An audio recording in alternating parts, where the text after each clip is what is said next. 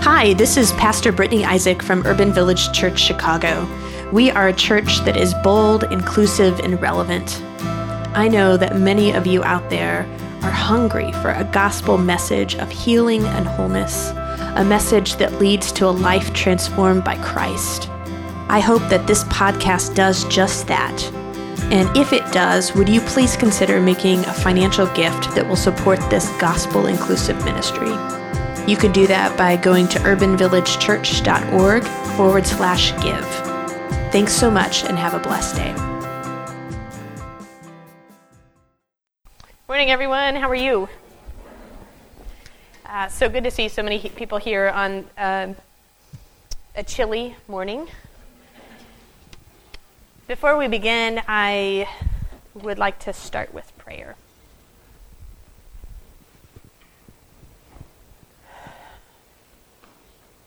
Holy and gracious God, may the words of my mouth and the meditation of all of our hearts gathered here today be a witness to the work in your life, to your work in our life, I mean. May we be a witness in this world to what you are doing in our lives. May Scripture inform that. May my words inform that. May our small group Bible studies inform that as we grow faithfully into the people that you call us to be. Amen. So, uh, Grant, thank you for your testimony. And it, I, I, said this in the first service. Kara, you got a bonus testimony there, right? Because Kara's recruiting for CRS, and we had our testimony last week that was to like get everybody out and and unexpectedly today, we heard another beautiful witness of, of why these intersectionalities matter, why we can't just have issues alone. Um, uh, LGBT issues are connected to issues of race, right? Why, well, why intersectionality is so important to talk about. And so, thank you for painting that picture for us and getting us excited for MLK. So, uh, now we will talk about faith and work, which is kind of what MLK is. Uh, several years ago, a friend of mine told me a story that took place several years before that, um, in the time of pagers. So, what is that, the 90s, 80s? 90s, yeah. So, several years ago, she told me the story about when she was promoted to vice president of a large company in the Chicago area. She was to, it was a communications company. She was promoted to this wonderful corner office, and she quickly got used to the prestige of the position and the workload of it. One Friday night, she got a page, and it said that there was an emergency and she was to come into the office right away. So she got there, and she was meet, she was met by the CFO, the CEO, and some other large vice president type people from the company.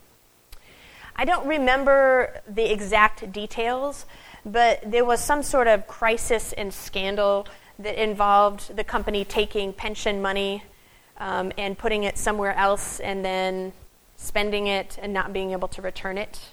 It was a big mess, and it meant that people were going to be losing their pension or not having their full amount of pension. And uh, Beth was charged with leading the team that would, I don't even know if I can say fix the situation, but to navigate a way forward. She told me later that when she was finally alone in her office, she shut the door, she walked over to the trash can, and she threw up. And then she sat down at her desk and she started to pray God, what am I going to do? God, guide my decisions. Help me to find a way forward in this way that looks like there isn't. Help me. God, help me. I honestly don't remember how this situation turned out, but what struck me about this story, Beth navigated a way forward. But what struck me about this story is that the first act that Beth undertook in the midst of this crisis and scandal at work was, well, maybe her second act, if her first act was to throw up. Her second act was to pray was to say, This is a really crappy situation. and everything that I am going to do from this point forward will be done in the name of the Lord Jesus Christ. Right? This is a really crappy situation, and I don't know what to do. And so I am going to welcome the Spirit and the peace of Christ to dwell richly in me so that I can find a way forward. Right? That's what our scripture talks about today. It's a profoundly powerful idea to have everything that we do be done in the name of Jesus Christ. To have the Spirit of Christ, the peace of Christ, dwell richly within us, guiding us and directing us.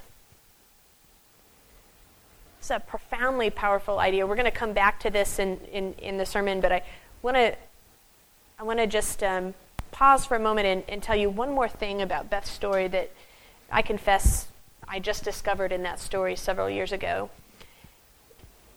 This was the first time that somebody told me a story about work that I realized people's faith informed their jobs in corporate America.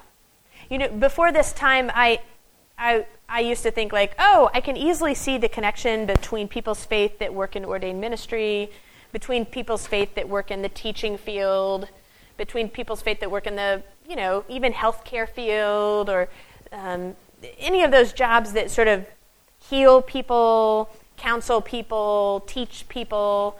It's easy to see that connection of faith and work, right?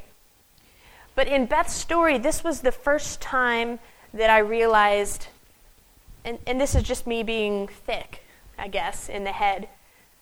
But this was the first time I realized that, that all people's faith informed their work. Did you already know this? Have you already? You're, you're ahead of me?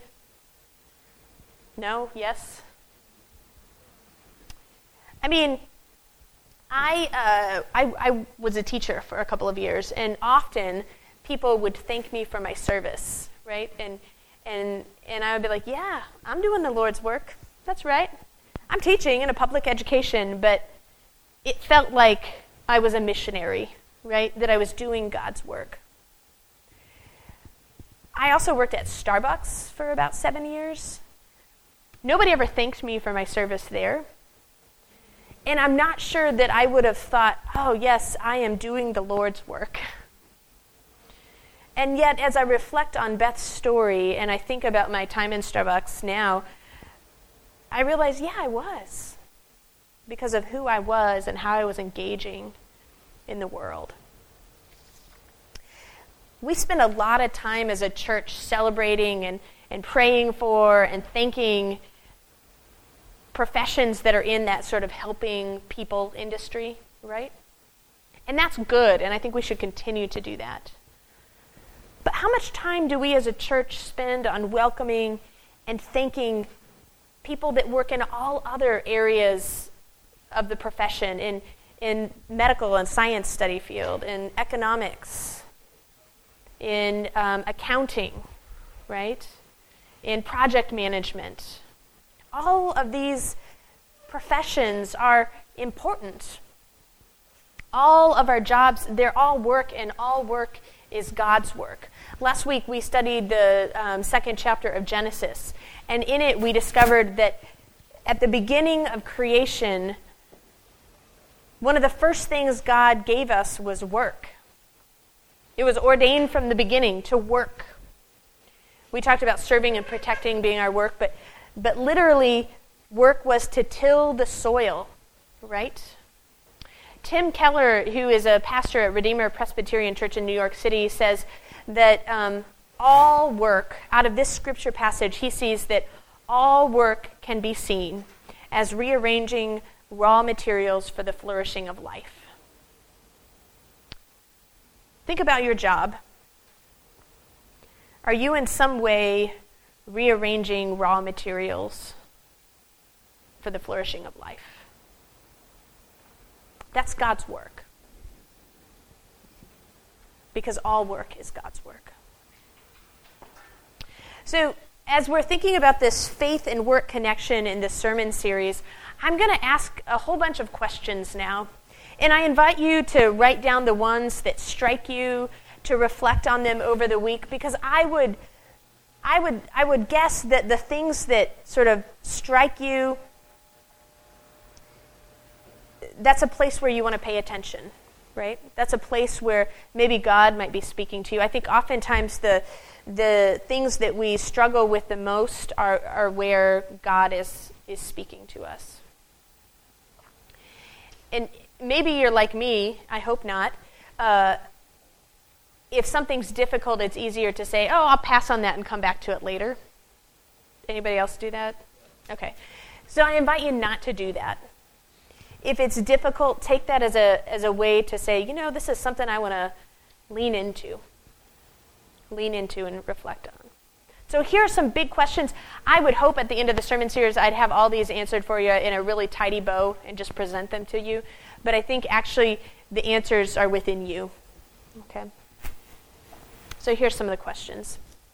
What does it mean to be a person of faith in the workplace, especially especially when my job is not in that sort of traditional helping field?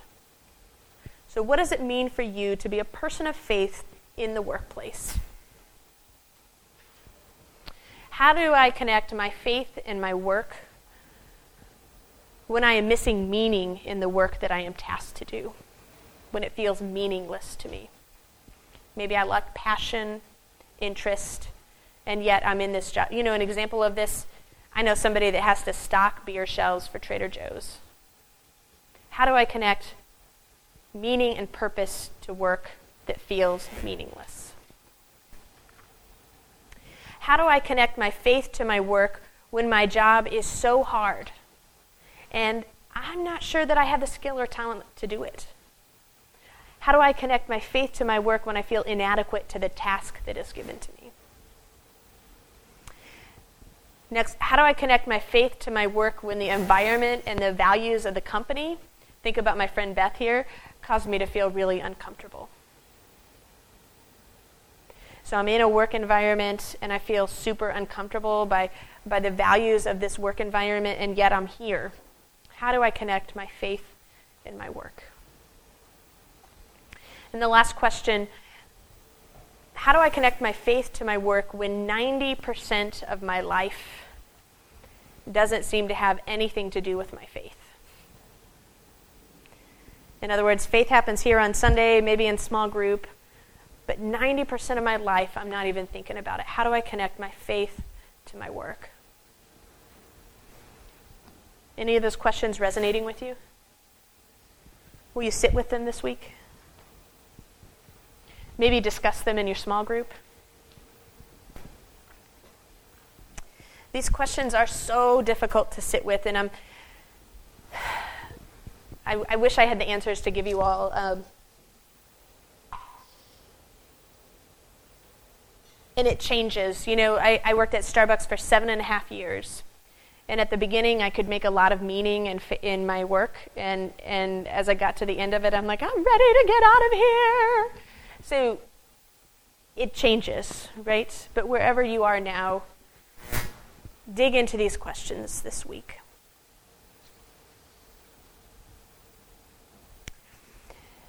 And as you're digging into these questions, as you're, I want to use the scriptural word dwell, as you're dwelling in these questions this week, I invite you to dwell also in Christ, in the peace of Christ. Bring those, make those be like conversation partners, right? Hey, these are the questions I have. Hey, Jesus, what do you think about this? What does this mean for my life? Guide me. I want you to dwell richly in me. Guide me. Let the word of Christ dwell richly in you, as the scripture says. Because dwelling in your questions of faith and work as you dwell in Christ, following Jesus, opening yourself up to this transformation of the gospel message, allowing the peace of Christ to rule your heart, that is, folks, that's the journey of Christianity. Like, that's what it's all about. That's life. It's not rule following, it's about opening yourself up to what, what, what Jesus, what Christ can do in your life.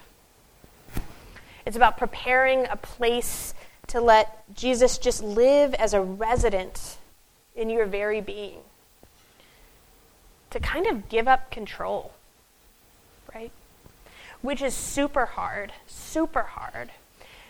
I'm going to give you an analogy, and we're going to watch a video. It's like sitting in a, the driver's seat of a car and letting the car steer you and take you wherever you're going. Now, I know many of us will never be able to afford a Tesla, but I want to show you this kind of cool video of a guy test driving the, I don't even know, it, there's a plug for what the name of it is, but it's the autopilot in a Tesla car. Check this out. Isn't that awesome? I mean, just the technology, but also as we think about what it means to allow Christ to dwell in us and to help us navigate the world that we find ourselves in. Do you find yourself in that guy? Can, can you see trying to hit the brakes, right? Or take control because we're worried? What, what, would that, what would that look like if we let Christ rule our life in that way? Now, I imagine this guy, if he if he continued to sit in this car that allowed him that, that was driving, he would eventually relax, right? He would eventually allow it to navigate. It might take some time. And if he relaxed, he would begin to see things and notice things that he didn't have the capacity or the energy to notice before because he was too busy driving or too busy being nervous about something else driving. There would be a certain amount of clarity in his sight that you just can't have when you're in control. To let the peace of Christ direct and control your heart allows you to see things in a new way. To let the word of Christ dwell in you richly, it changes your perspective. Not instantly. You know, this isn't like, awesome. It, it's, it's over time. Over time, you can sort of relax into this gospel life changing, transformative life. So that maybe that annoying employee that you have always seen as dispensable becomes that woman that is struggling just like you with the limits of your, her life. And you are able to increase your capacity for empathy now, granted, she's probably still going to be annoying, but you've increased your capacity for empathy because Christ is dwelling richly within you. And maybe, just maybe, maybe, because I do believe in the radical transformation of the gospel, maybe you guys become friends. Maybe not, but maybe. Maybe your life can change that drastically because of the power of the gospel. See, this is something that happens over time. You don't it is interesting because this is the Colossians verse where just a couple of verses before it it says clothe yourself with you know it's like it's like something you can just put on. I think it is something you can put on, but it's an identity you have to live into.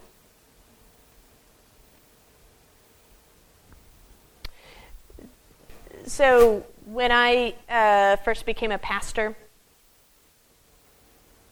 I realized one of the things that was difficult about it is where I, I, grew up in a kind of traditional church where pastors wear stoles and they wear robes and they process in, you know?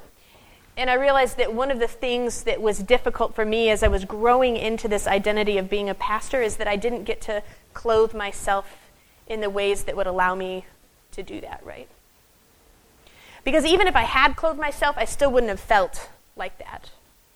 Because it takes time to grow into that. Does that make sense? I'm going to give you another example. That one just popped into my head, so I thought I would offer it. Ten years ago, over 10 years at this time, Monica and I moved to the city. We moved from Atlanta, and before that, I had lived in small town central Illinois. So Atlanta's kind of big, but Chicago is like, you know, it's the big urban city. It's the city that, you know, John Candy made movies about, and I don't know who else um, what's that? movie Ferris Bueller's Day Off, right? It's, it, it's just sort of iconic. And we thought, it is so cool. We're Chicagoans now. And so, probably on a subconscious level, we tried to figure out how do we live into this identity as Chicagoans? What do we do? So we did, you know, we made lists and we we did we did all the things we thought maybe Chicagoans do. You know, we went to Maxwell Street Polish. We uh, went to Al's number one Italian beef. We tried all the deep dish pizza places, and so that we could have our favorite pizza place that we said, which by the way I think is Chicago's Pizza on Montrose. It's way better than it. Anybody been there? It's really good. That's where everybody's going for brunch after church now. Um, we took tours. We went on the architectural tour. We went on the um, Untouchables tour. That's the gangster one. If any of you guys have been on that, it was really cool. We went up into you know Sears Tower, the John Hancock. We did all the things that we thought Chicagoans would do. But all of this didn't actually make us Chicagoans. It actually made us tourists, right? What made us be able to identify as Chicagoans was that we lived at 4914 and a half North Paulina Street. That we relied on the Brown Line to get us downtown. That we delighted, actually, it was more Monica, but I went along with it, in the first snowfall. we went outside and took pictures What made us Chicagoans is that we survived our first winter, and as the spring thaw came, we exchanged knowing looks with strangers on the L. It's getting warmer. What made us Chicagoans was a deep commitment to make this city better by voting in the elections, by volunteering with different organizations, by finding family and friends that we could love friends who became family that we could love. We weren't Chicagoans because we decided to follow all these rules of the Chicago life. We became Chicagoans because we opened our hearts to the beauty and struggle of sharing a city with three million other dwellers. We became Chicagoans living day by day by day and experiencing all that this city has to offer. And this is what it means to live and walk into our identity as Christians. It's not something that we can just decide and be done with it. It is an hour by hour, day by day, growing into this identity of Christ. To, to opening ourselves to letting Jesus navigate our life. To knowing that we can't isolate our work life from our faith life, from our friend life, from our hobby life, that it is all one life. And at the center of it is this call to have everything we do be done in the name of the Lord Jesus. So it is out of this identity, this primary identity of Christ dwelling in you, that we continue to look and find how we can find joy in work.